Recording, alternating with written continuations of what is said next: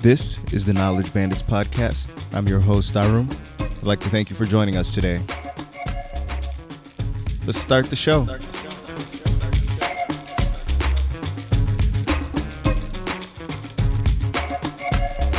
This is the Knowledge Bandits podcast, and I'm excited to bring you today's guest, Mr. Chika Umedi. Chika is a co founder at TipHub, and TipHub is a platform that connects entrepreneurs with potential co-founders, leading technology companies, emerging startups, and potential customers that are specifically relevant to the venture, helping products gain traction. Uh, Chika, I've given just a very brief introduction about uh, TipHub, but I was wondering if you can take the time to let the bandits get to know you a little bit better. All right. Uh, yes, like you said, I'm Chika Umedi. Um, my background is in um, product development, product management, and a huge techie. And a lot of my work has been focused on bridging the gap between understanding technology and providing solutions to customer, consumer, and user pains. Mm. And so I bring that expertise of product management and also um, understanding of product market fit to the TipHub team. Hmm. Oh, that's really cool. And so, how did you come to start TipHub with uh, the team, and how did you get connected with everyone? So, uh, one of the initial co-founders and I went to business school together, and we have we had a lot of friends and co- other colleagues that were going back to Nigeria and starting really interesting businesses and we're being we're, we're having a lot of success. Um, and we thought to ourselves the initial the initial thought was how can we support more you know returnees um, to ensure that you know there was continued success with their startup outside of outside of just their experience and their idea. We found that some of the best some of the best companies had a mix of three things. Um, they had a great idea for the product or for the market. They had a great management team, and they had a, a lot of really great connections, initial great connections for their initial first six to eight months. That included potential team members, um, mm. potential customers, and marketing channels. Mm. And we thought, is there a way that we could, is there a way that we could provide those things to people that may not have the opportunity to um, have those those resources in place so that we could instantly create an environment for an idea to thrive. Hmm. And that was the initial iteration of what TipHub came to be. Yeah. Providing access to first customers, first, um, first teammates, providing, um, introductions to potential early, early investors, angel investors. Hmm. And then lastly, validating product market um, or providing or providing validation of the, the product market fit and idea. Okay. And you mentioned a few things that uh, sort of lead to success. Uh, that was having a great idea, a great team, and great connections. And outside of that, would you say there's anything else that's uh, that's key to seeing success? Well, there's yeah, no, there's definitely there's a lot that goes into it. Um, I think some of the best founders that we've seen that have had um, interesting, idea, unique ideas and are returning to implement those ideas. They have a great plan in place, and it's not something that they do haphazardly. Hmm. Um, they work and work and work to understand the market they work and work to um, ensure that there's um, they under, not just understand the market, but they understand the nuances of the sector that they're operating in. Mm. Uh, so there's a lot of uh, what you call like what you call business pre- pre- preliminary business intelligence, mm. so to say, about how not just to operate internally, but also how to operate against competitors. Mm. So you know, there's one one person I know that you know just moved back and you know is has become the CEO of a startup. And she's you know it's not it wasn't a year long process. It's a six it's a six year long pro it's a six year process for it was a six year process for her. Hmm. and it took a lot of initial you know investing in networking flying back meeting people laying the seeds laying the foundation and she moved back and um, started to harvest some of those relationships for the company she started working for. And shortly mm-hmm. after that, you know, became the CEO. Huh. Wow. And would you say that's sort of the general process it takes for many founders who are moving back to Nigeria, wherever they're they're moving back to? Is that sort of a process that they move back initially and make those connections, or how does that work? Yeah, so what we see is that we see a kind of a soft landing strategy where a lot of founders move back and what they initially do is they move back and they have an idea but mm-hmm. they want to work in they want to work in the industry so they work with a you know maybe a multinational that's playing in the space or they want to work you know or maybe they want they want to kind of get their legs under them, so they'll work in Nigeria for a little while, um, mm-hmm. get some capital together, get some connections together, and then maybe after a year of doing a year or two of doing that, they'll go out on their own and um, start their start their company. Mm. Um, now, while that is you know the the model that exists, we're starting to see you know a tweak. I mean, there's a there's always a you know unique. There's always a there's always different. There are different models. Hmm. So we see a lot of that, but we are starting to see as the prevalence of angel angel capital that's available and people that are having ideas that are are huge needs within the market. We're we're starting to see people just you know kind of create the plan and and get on the ground and start implementing. But the, the soft landing strategy is something that we see with a lot of um, initial founders hmm. as a way to de-risk the the process of moving back to um, a market they may not be as familiar with as they would be as as they would hope. Oh, okay.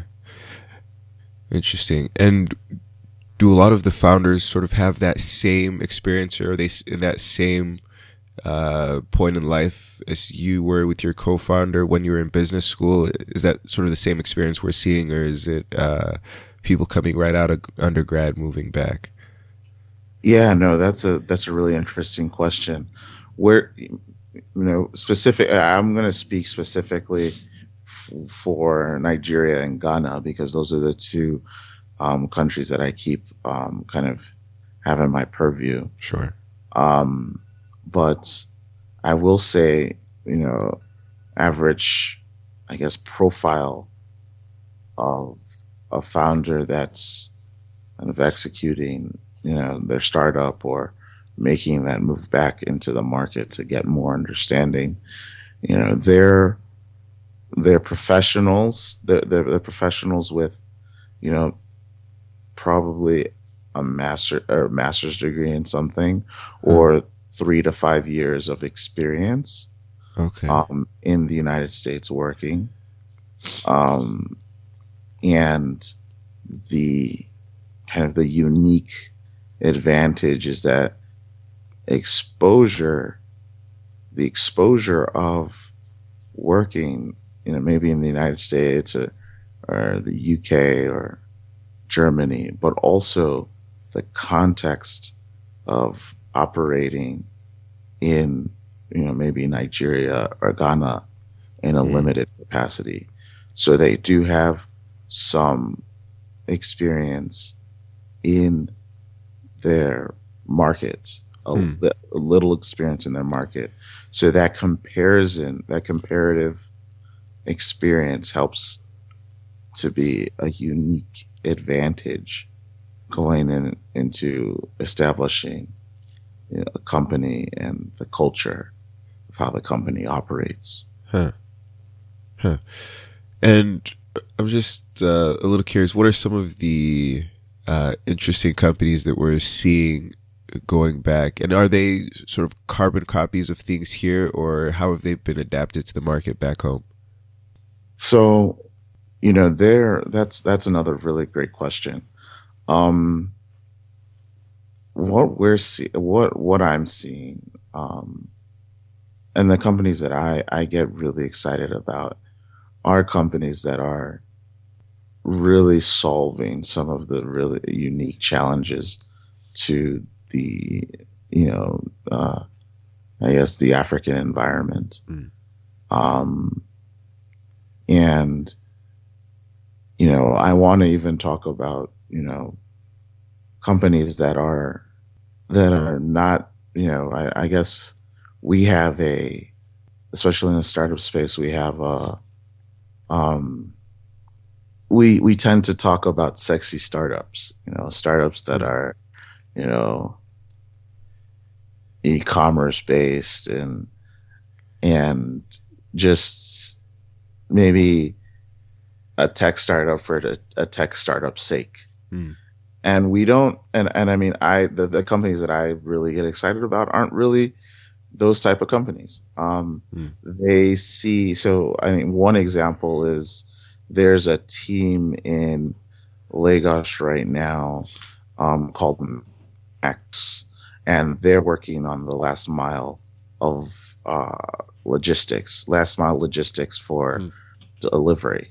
So their delivery service, and they're you know leveraging technology to kind of um, take over that last mile um, for not just um, e-commerce companies, but for any company that wants to deliver goods um, in a very quick um, and efficient pace. Mm.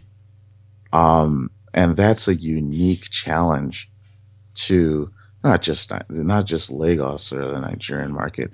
That's a unique challenge to the African market. Um, yeah. And you know the team is a um, brilliant team from MIT um, met the same kind of the same way that um, me and Mike, uh, my one of my co-founders met. Um,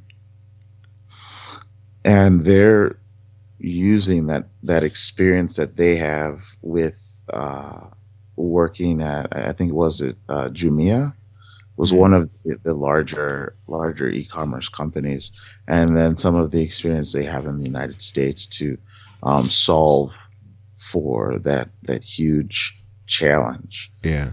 Um, there's another company that um, I'm interested in, uh, founded by um, some or founded by.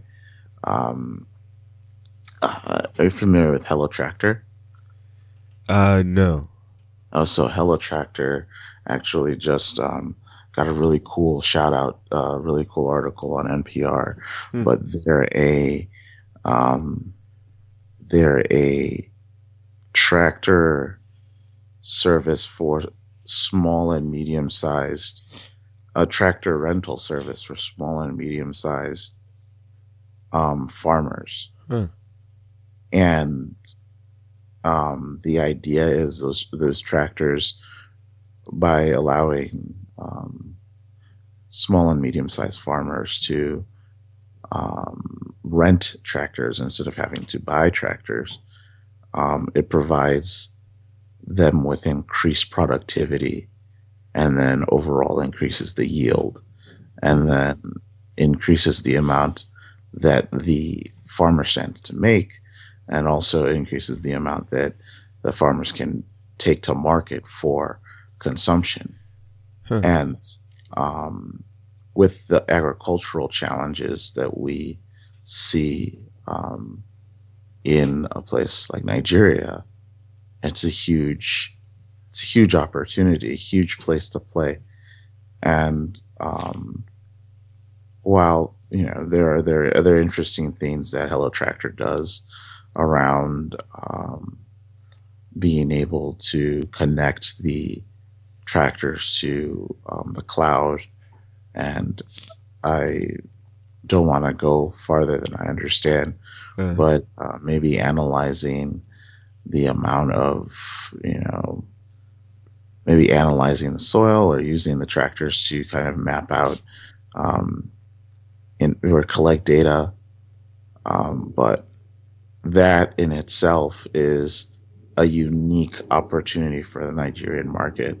Yeah. And so I think the, the, the, companies that I get excited about, uh, the companies that I really think are going to um, change the game are the companies that understand some of the key challenges in the um, in the regions they're operating in, and leverage a, a you know a, cons- a user first mentality, but also um, technology you know principles to multiply the effectiveness of their business model.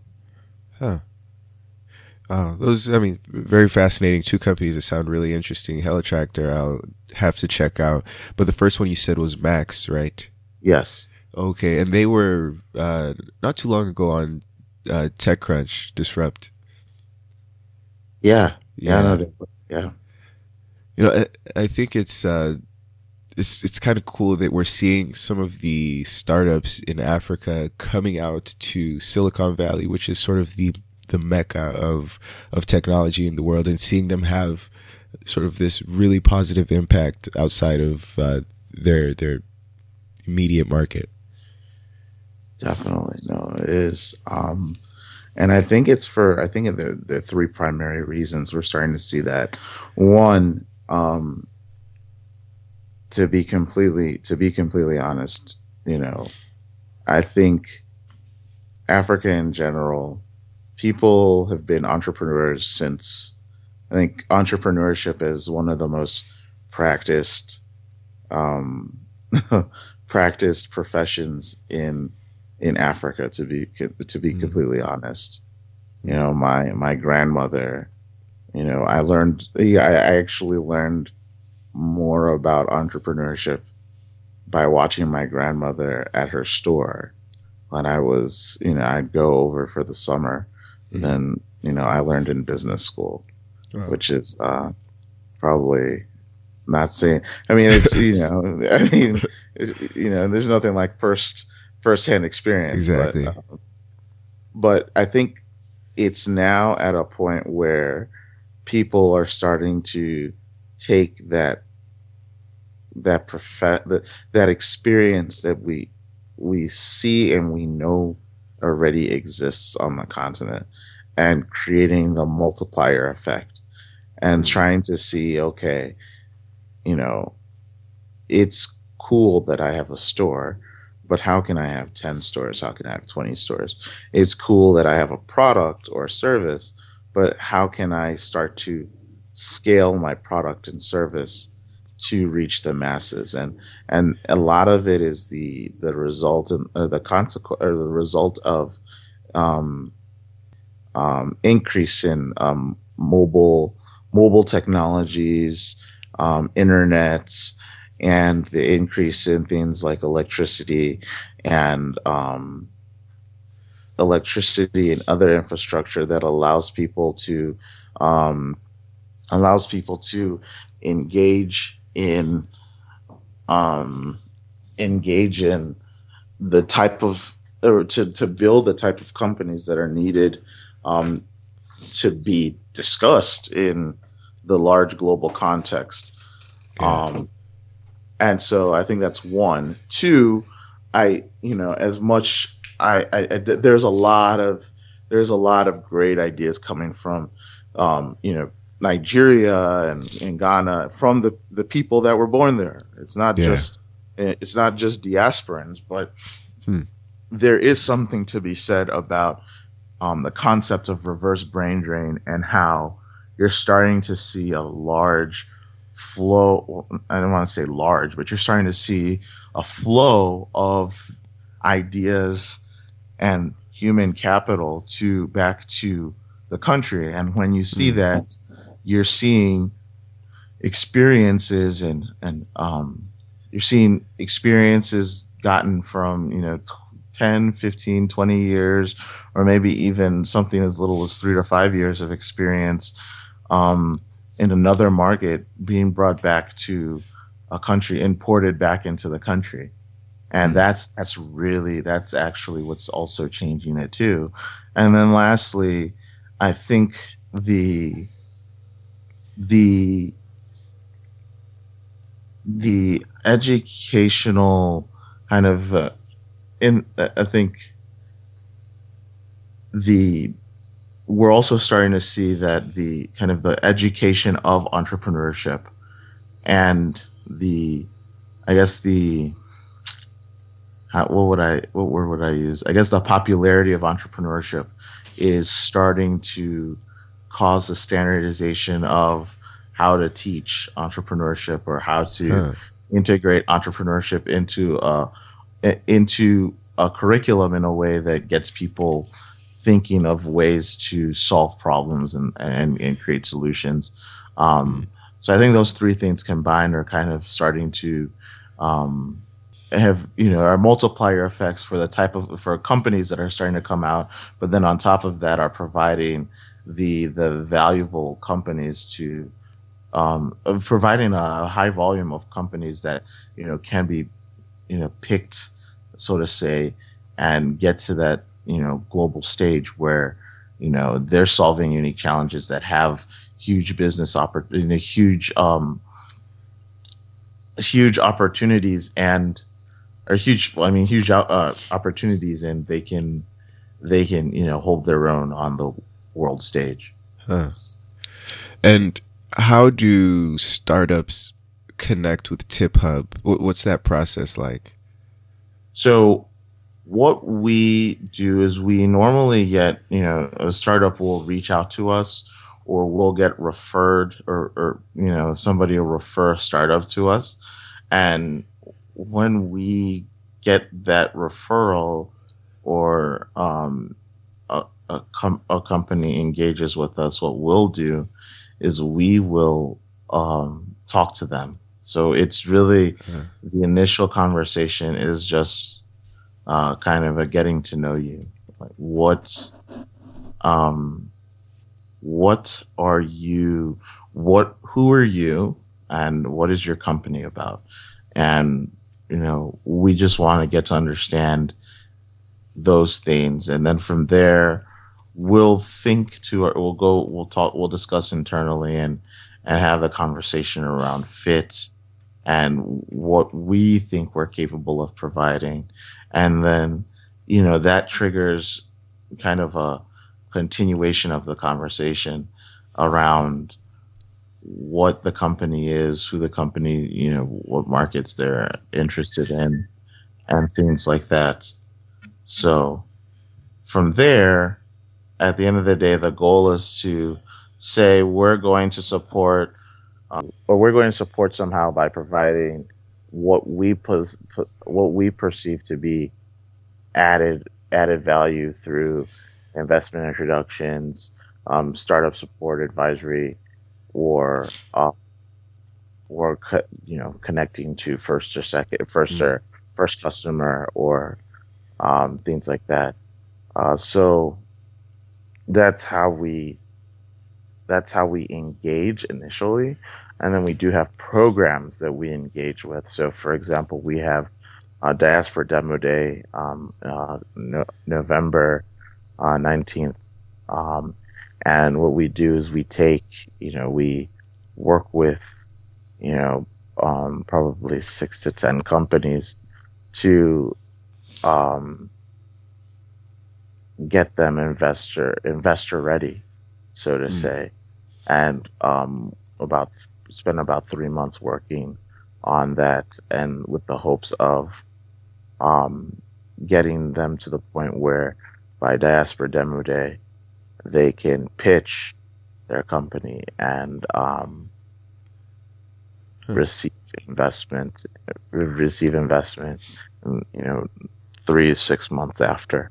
So um, that's another way we engage with companies.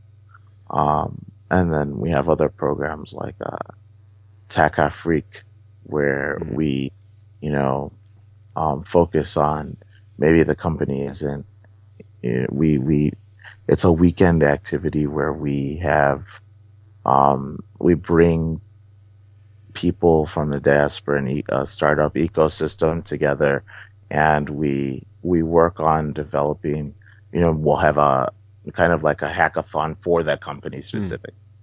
So there there are several ways that we work with companies, um, depending on where they are, and we try to provide support with within the best of our ability, but yeah. also um, to fit what their needs and their and their um, what they perceive to be their opportunities or their challenges are.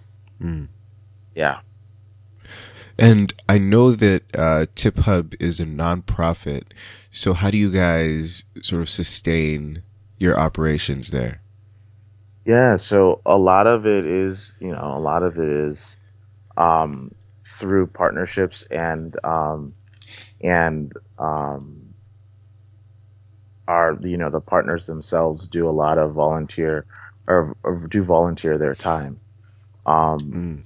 Now, as a you know, we are trend you know we're we're at a point where we're transitioning into um, you know tip hub the nonprofit will um, you know we've we've we've we've you know been in the space for the last two two and a half years or so mm-hmm. and we believe that you know we have a good understanding of what we have we have great relationships with on the ground venture cap, uh, VCs, mm. uh, VC firms. We have great uh, um, relationships with um, inve- angel investors that are interested in getting involved in um, in, um, in making African investments.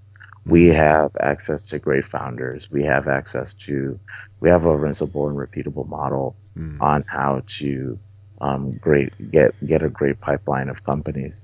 So where we are currently in the process of uh, fundraising for uh, a venture capital fund, hmm. and the hope be that our nonprofit entity will you know support um, kind of uh, the work of for the companies that you know we um, decide to invest in, um, and so the the nonprofit entity will, you know, hold our accelerator.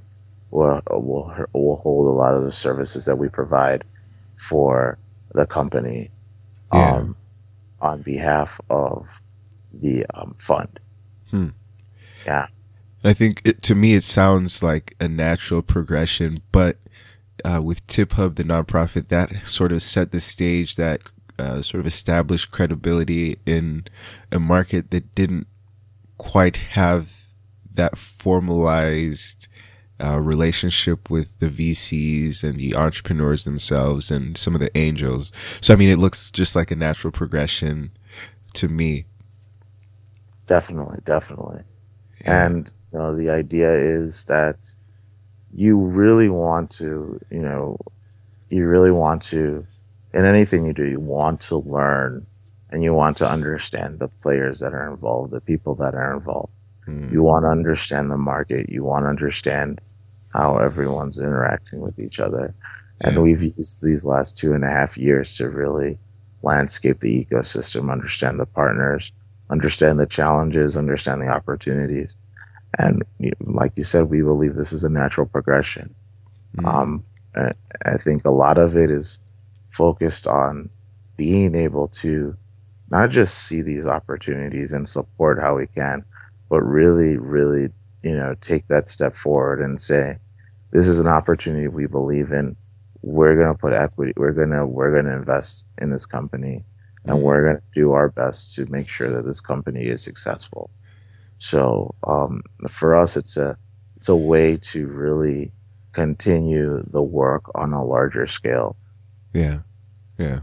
And what's your timeline for getting the VC fund up and running? Uh, so we're we're right now currently in the process of fundraising. We're looking at um, we're looking to close at the end of August. Okay. Uh, so it's pretty it's pretty um, long process, but the the hope is to close at the end of end of August, uh, get everything together, and then uh, invest in uh, companies that come out of Diaspora Demo Day. Okay. Mm.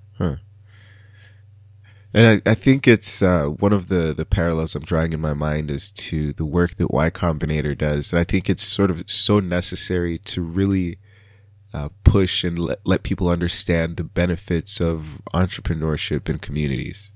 Definitely, definitely.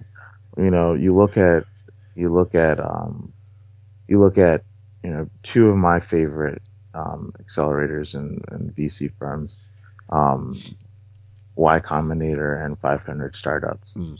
Um, the money that they give is, I, I mean, I mean, it's important, and I, and I think that's fine. But the intangibles um, that are driven by the community, um, the value, the, the, the value that is actually derived from the Y Combinator and 500 startups is the community that it's created and the ability to not just, um, you know, create, create a startup in a silo, but you're creating a startup in a community where people are invested heavily in your success.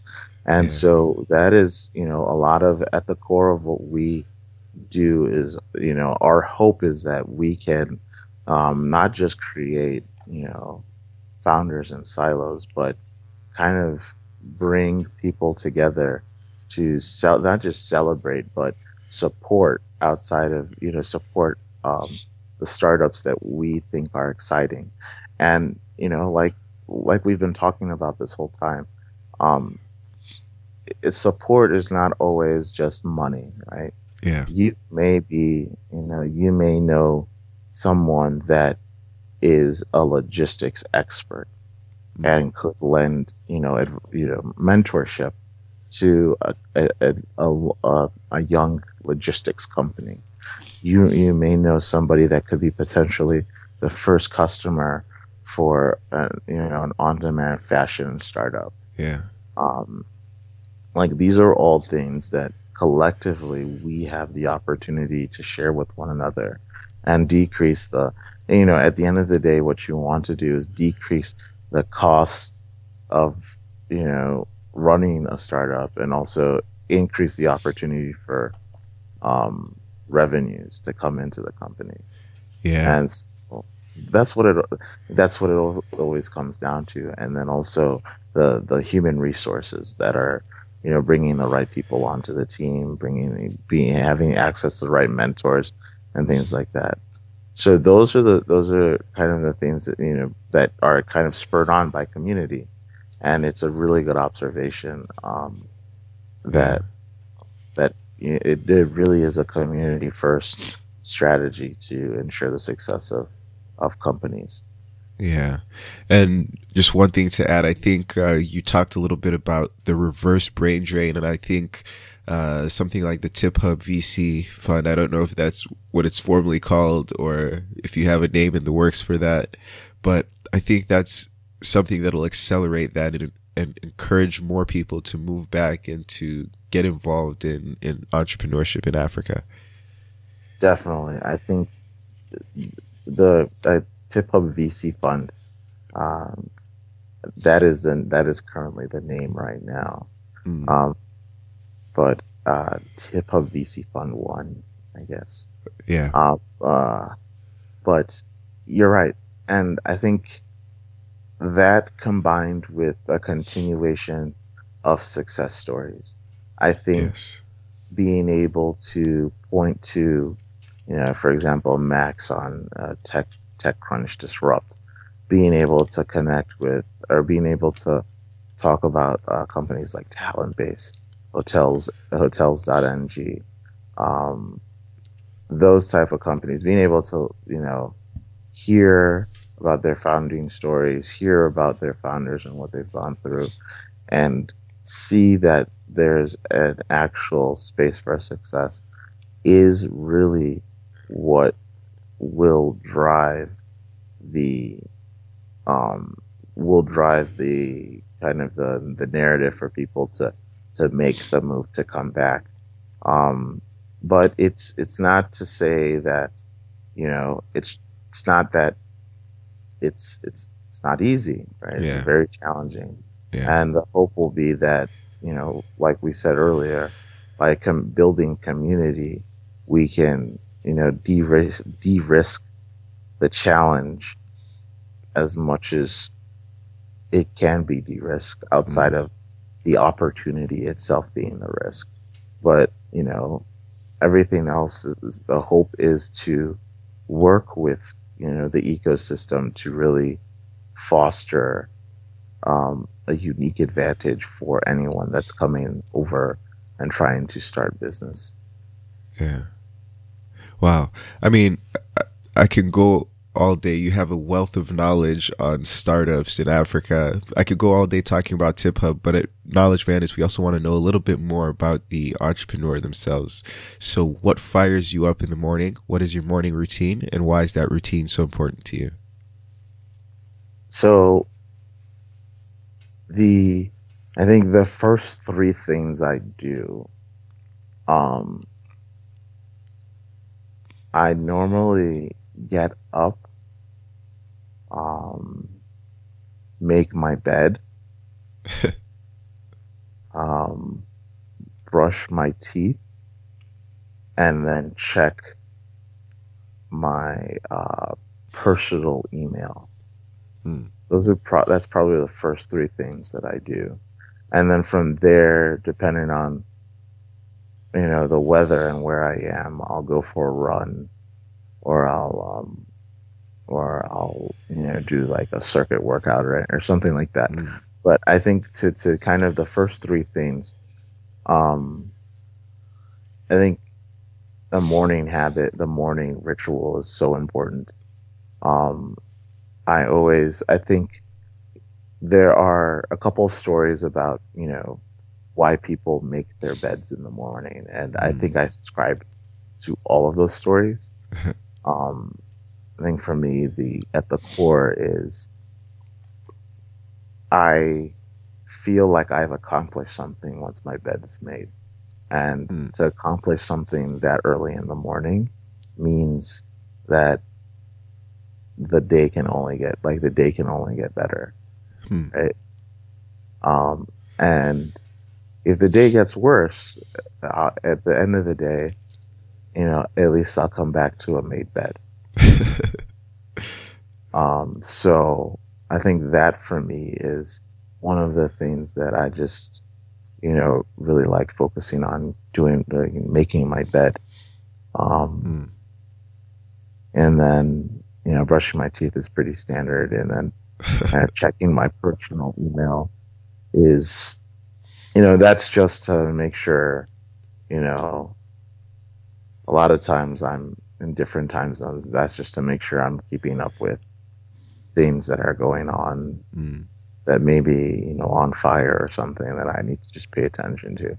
Yeah. But um, I think those are the three things that I just I do to kind of make sure I start the morning off right. I start the day off in a good kind of a good in a good grace, mm. so to Hmm. I think that's uh, it's really interesting that you've planned it out that way, and it's uh, sort of things that you do to set yourself up for success. I mean, if you start your day off with a success, no matter how little it is, it's sort of uh, for you especially. It seems like it gives you that that boost and that motivation and confidence that you need to to go throughout your day. Definitely. And so big part of being an entrepreneur is having that passion, but another part is also being able to sustain that passion. So, can you share some ways that you generate income? Oh yeah, no, definitely. Um, So outside of you know outside of what we do with TipHub, um, a lot of my you know I, I definitely am a, a huge proponent of um, diversifying diversifying you know kind of income sources. Mm-hmm. Um, so a lot of work that I've done has been around. Um, I have a so like I said, I had a product management background, mm-hmm. so I've done product management consulting kind of ad hocly mm-hmm. for companies that are looking to either build a product or move their product throughout the you know product life cycle or mm-hmm. you know acquire a product or something like that. Uh, so I've done that. Um, I'm currently looking into um, buying, uh, getting into the real estate game. Mm. Um, saved up, um, saved up some money for that. Um, buying, you know, buying an income, income, um, an income property, and just you know, kind of fixing it up and then selling it out. Mm. Um, and then, um, I think I, I mean, there are there's a ton of other things, but I think one of the cooler things is I definitely am a stock market junkie. Mm. So when I'm in the when I'm stateside, I have an app called Robinhood, and I pretty much yeah. like equi- like do like the I'm like equivalent of a day trader. So so to say, I don't want to say I am, but it kind of Robinhood makes it kind of easy enough to kind of just trade at, at your own whim and kind of mm. trade and practice trades um, based on what you think are, you know, kind of the moves for the day. So um, that's one of the cooler things I do. Um, I've I've done pretty well so far. I'm waiting. I'm waiting for my uh, streak to run out, but um, um, but I think it is important once again to you know diversify you know income streams. It allows you to kind of take a lot of interesting risks that you wouldn't normally take um, because you're dependent on one. Yeah, yeah. And for the bandits listening, I think if I'm not mistaken, Robinhood is the the trading app that allows you to um, to buy and sell without any sort of transaction fee, right? Exactly. Yeah. Yes. Oh, so that's pretty cool. I mean, for those who are looking to get involved and want to get your feet wet, I think putting a lot of trades in builds that confidence when you into the stock the stock game. Uh, so check out Robinhood. I think it's a, a great thing that Chica has brought up. And so being an entrepreneur, we definitely know that you'll have some low points. So can you share with us a specific low point that you felt, uh, whether it's through TipHub or the consulting or whatever the case is? Just take us to that moment so we really understand the grit that's necessary in being an entrepreneur. I mean, yeah, there's yeah, there's definitely there's a lot of failure involved in in understanding, you know, what the market wants. Mm. Um, you know, there was uh, so short. So actually, last year after Diaspora Demo Day, we launched a prototype fund, and the prototype fund was um, a fund focused on providing prototype grant grants for um, companies that were interested in building out a pro- um, MVP. And um, you know, we tried a we tried a model um, that you know part of what we were trying to do is create is is test um, a model that would provide the service but wouldn't go after equity but it would it, it was a unique model that went after you know future revenues mm. and what we found is that a lot of you know aside from aside uh, aside from you know the challenge of understanding what that means to a, a young company it's just that you know we found that it was very challenging to execute that model um, within the fund. So um, you know, it was that the fund was not as successful as we we we hoped to it uh, hoped that it would have been. Um, but we learned a lot about how you know um, managers, you know, teams view you know revenue based equity, um, and what we needed to redo, what we needed to rethink going to market, and um, that really has informed um, a lot of the, the, a lot of our you know thesis around how we're going to invest uh, this time around. Um, so, um, it's I mean the I think the at the end of the day there will be a ton of failures, but it's it's being able to take those take those you know dark days, the failures, and and bring them into um, uh, the opportunity, like you know, a great opportunity for yourself. Um, so you know, uh, this is overused, but you know, when life hands you lemons, make lemonade. Huh. I think the entrepreneur is uh, an entrepreneur, not just an entrepreneur that's, um, I think, well, I think an entrepreneur is a master at making lemonade huh. um, from lemons, and I think that's actually one of the the skill sets required for success. Um, being able to translate those challenges into um, something beneficial of service or no, uh, something of benefit or something beneficial not just to the customer but also to your your growth as well. Yeah, definitely. I like how you tied that into uh, the work you're doing now, trying to get your VC fund up and running uh, it's it's it's it's sort of good a good practice to take each failure, each obstacle as a learning experience because for you guys, what it did is set the stage so you can go to the people that you're raising the fund from and say, look, we've gone through some of this stuff already. We know what to expect. Exactly. Yeah.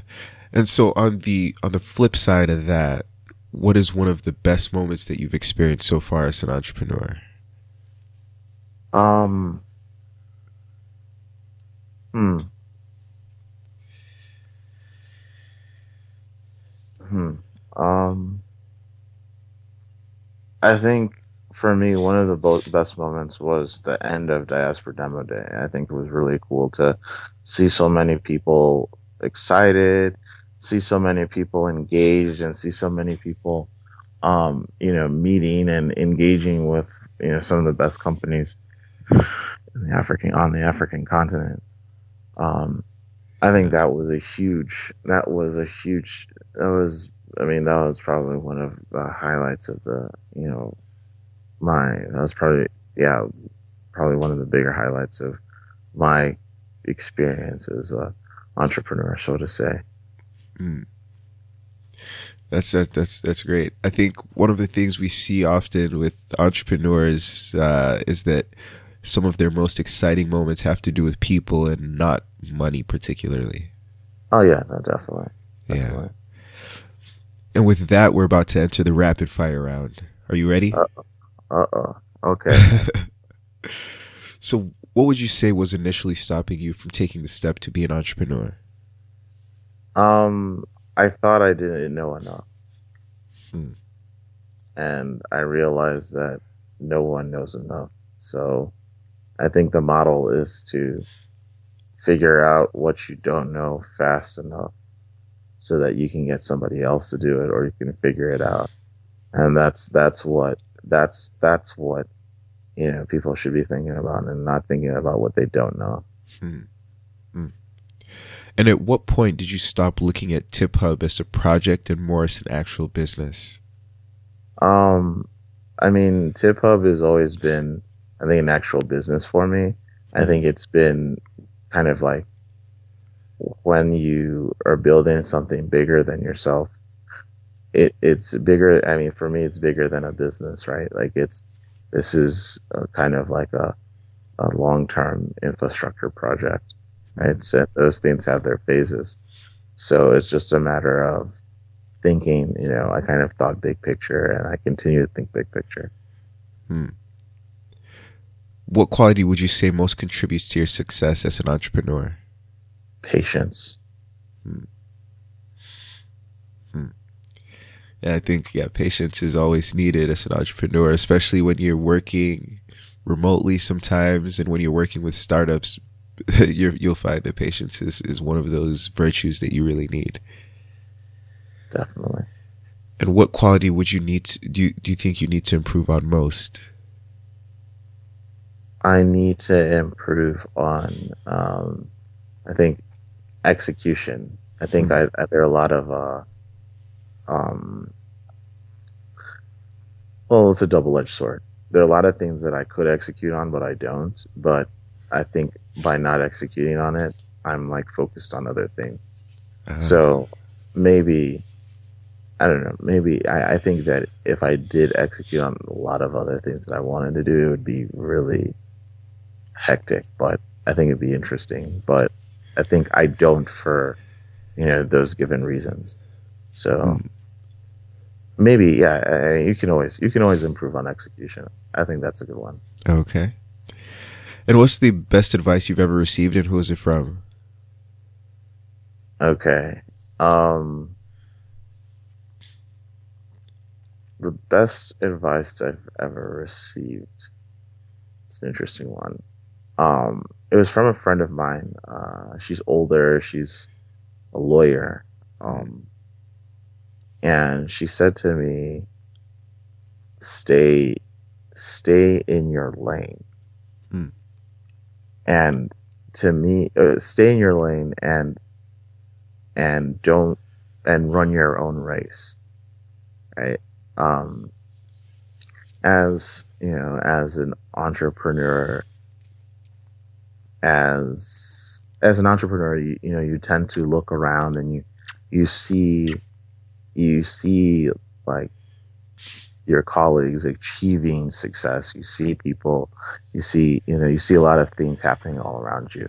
Um, you see people starting families. You see people, um, you know, doing really well, getting, you know, getting in the you know getting you know the the next publication or um, you know um, raising around hmm. and you see those things and you you get really you know you start to think about okay well what am I doing yeah. and you know part of what you know makes an entrepreneur great is being able to kind of channel like know that those things are going on in the background but channel and be singularly focused on what you know your next milestone is mm-hmm. and getting to your next milestone so part of that is running your own race and understanding that you know people are running their own races and that's their own narrative but you are running your own you're running your race and your race at your pace mm. and um and that's what's going to propel you if you continue to run your race. Um, and then run your race your way. And that's what staying in your lane meant. Hmm.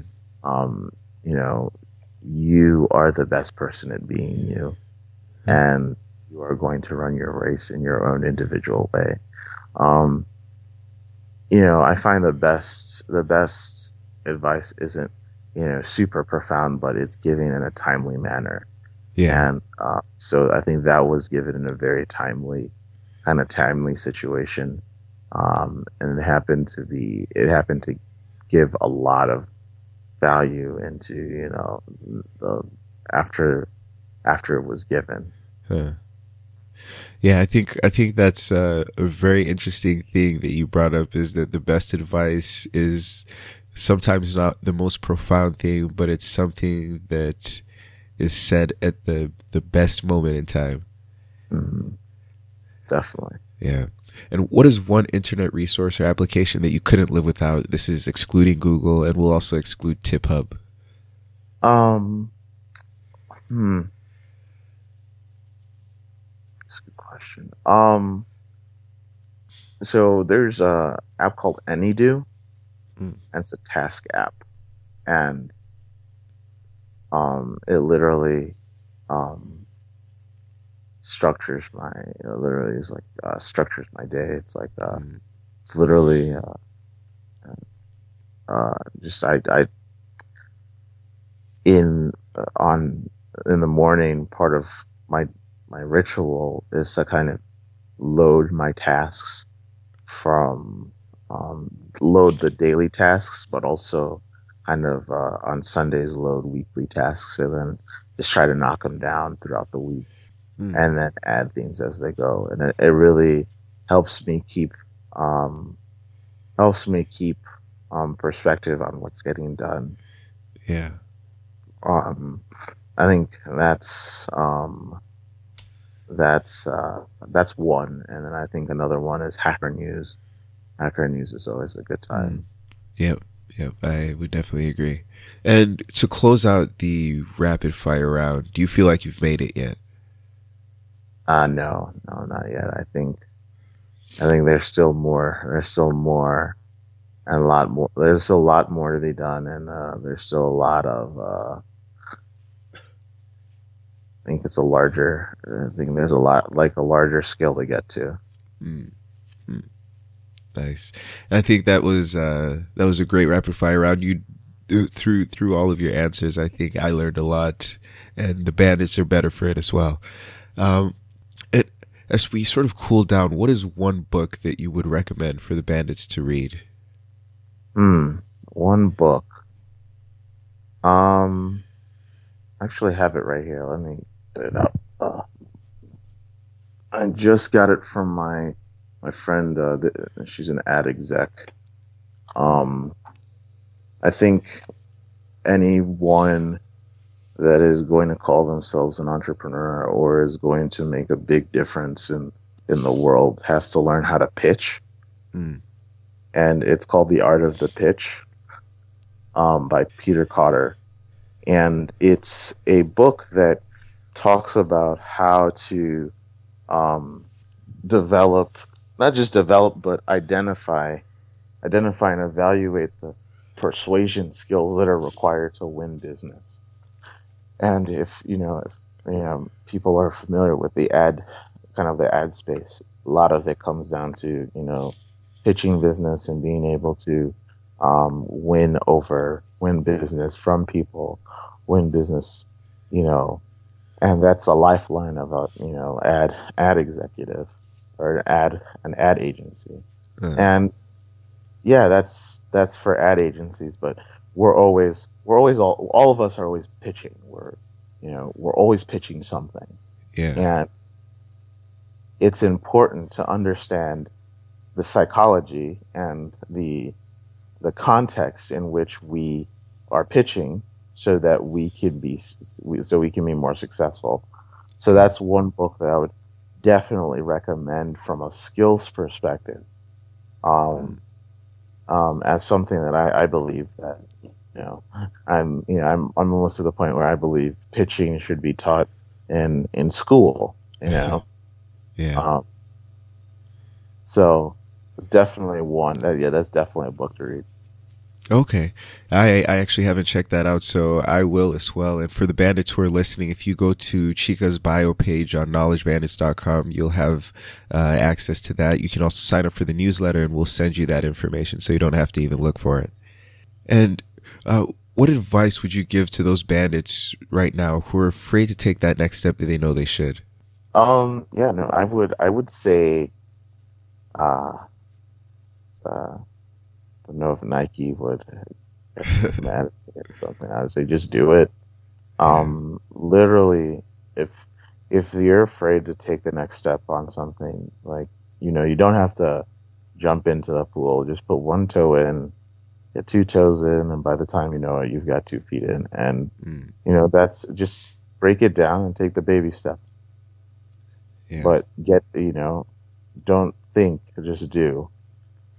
Um, I think that's the most important thing. Uh, doing, um, doing is uh, doing and execution are definitely higher up there than just thinking and planning. Yeah, I yeah, I would definitely agree. Sometimes it's those baby steps that that sort of gets you acquainted, and I think it's the act of setting goals. Uh, you talked about how you are able to sit down and plan out your weeks in advance and plan out your days. And I think that's a very good practice to have because it always makes sure that you're uh, pushing along. If you just sort of do it sort of uh, uh, randomly, you'll find that you're not moving along as quickly as you should be. So that practice of sitting down, making a list, and understanding what you're doing now and where you want to be is is very crucial as an entrepreneur or an aspiring entrepreneur. Exactly. And from sort of your your purview, what are some of those industries in Africa? Uh, you said you work primarily with uh, Nigeria and Ghana. What are some of the industries there that people can look to get involved in? Um, I think all the non-sexy industries. So, uh, um, so I would say um, healthcare. Healthcare is going to be a very interesting space. Mm. Um, agriculture is also another interesting space. Yeah. Um, um, what else? Um, you know, I've I've always said this, and this is actually, I, I believe, a huge opportunity. You know, I said earlier, everybody in Africa is an entrepreneur. There, I think there's a huge market for helping entrepreneurs be better entrepreneurs. So, like mm. the B two B space, but I guess I guess B two B would be like with major. I guess it would be larger yeah. established entities. But there's like a SMB to SMB uh. space that is huge and is ripe for opportunity. Mm. Um, I think uh, that's that's definitely a good place. Uh, education, mm. another interesting place. Um, I think all of these things are going to depend on you know kind of government policy, but I think there's still a lot of room for people to get in there and innovate mm. and create, you know, interesting, interesting companies around, you know, what people would, what things that people wouldn't think about. Um, so I think one example is within education. Mm. Um, you know everyone is interested in how are we going to better educate what the equivalent would be in the United States the K to K through 12 population. Mm. But you know, I'd argue that you know there are adults that need continuous education, and how could you what what kind of what kind of businesses can come into play to help continue education for mm. um, adults have kind of like a general assembly on steroids, you know, uh, something like that. Um, it's, I think those are definitely some interesting ideas that you're you're sort of just divulging to the bandits. And for those of you listening, uh, and you're struggling, you're you're looking at one of those industries. This is uh, someone who's constantly working within those spaces and has a really great idea on what needs to be done. So I think you you definitely uh, take that advice to heart. And as we say goodbye, unfortunately, it's that time where we we sort of have to say goodbye. But for the bandits that have been listening and who are just particularly inspired by your story and uh, just some of the things you've said, how can they connect with you for internship or maybe even mentorship opportunities? Yeah, no, definitely. Um, so my, I mean, my email is uh, chika at t- tiphub.org. I'm definitely responsive to that.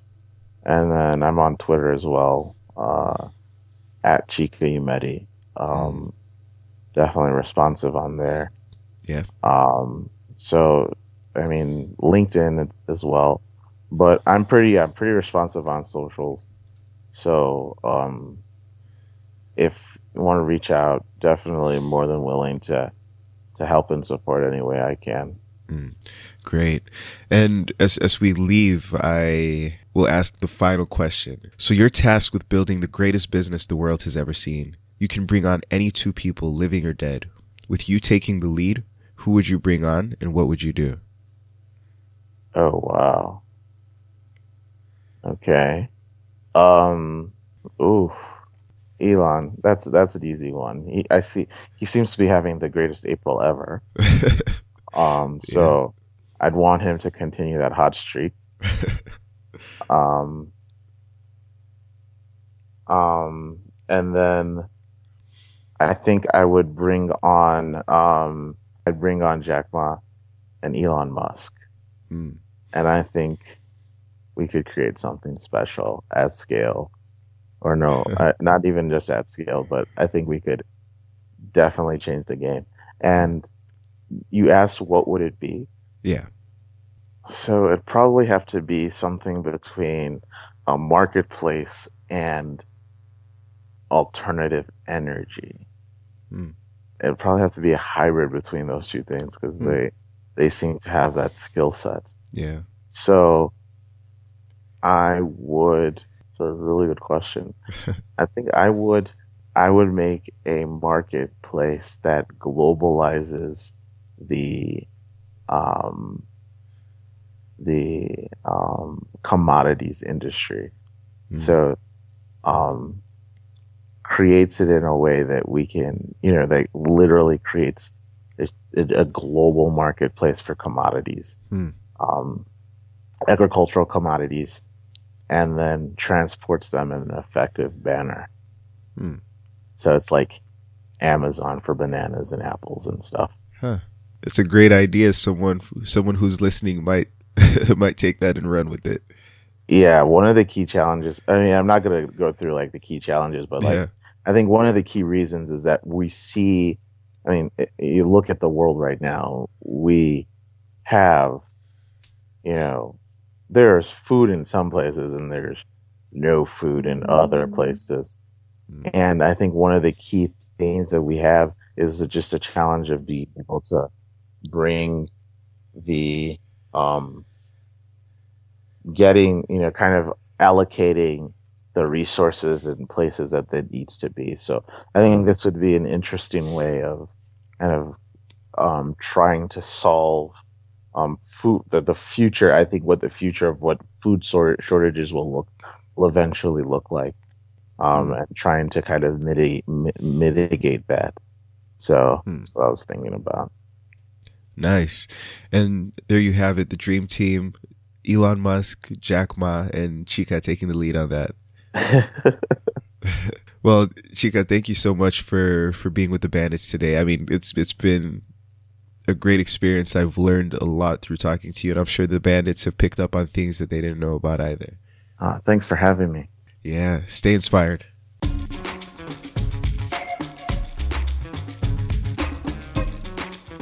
This is the Knowledge Bandits podcast. We want to thank you for joining us today. Don't forget to subscribe on iTunes, Overcast, or Stitcher. You can also follow Knowledge Bandits on Facebook, Instagram, and Twitter. And as always, bandits, stay inspired.